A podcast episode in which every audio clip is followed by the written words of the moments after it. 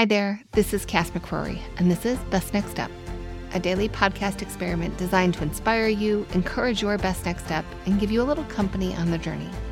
And today, we're talking about day one. What? Wait, we're talking about day one? Yeah, oh, yeah, are. And it's not day one, but it also is. Because every day is the first and only day of this day. And I know that's a little meta, but if you were to treat today like a fresh start, if you were to treat today like it was day one, what would you do? What would be different about today? If you were to treat today like a day one, what would your best next step be? That's the energy that we want to bring into not just today, but maybe even tomorrow and day three.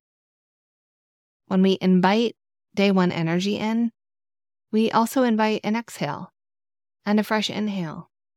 And we allow ourselves to set down everything that was undone tomorrow. We just create a little space to do it the way that we want to do it today because it's a new day. It's a fresh start. It's day one.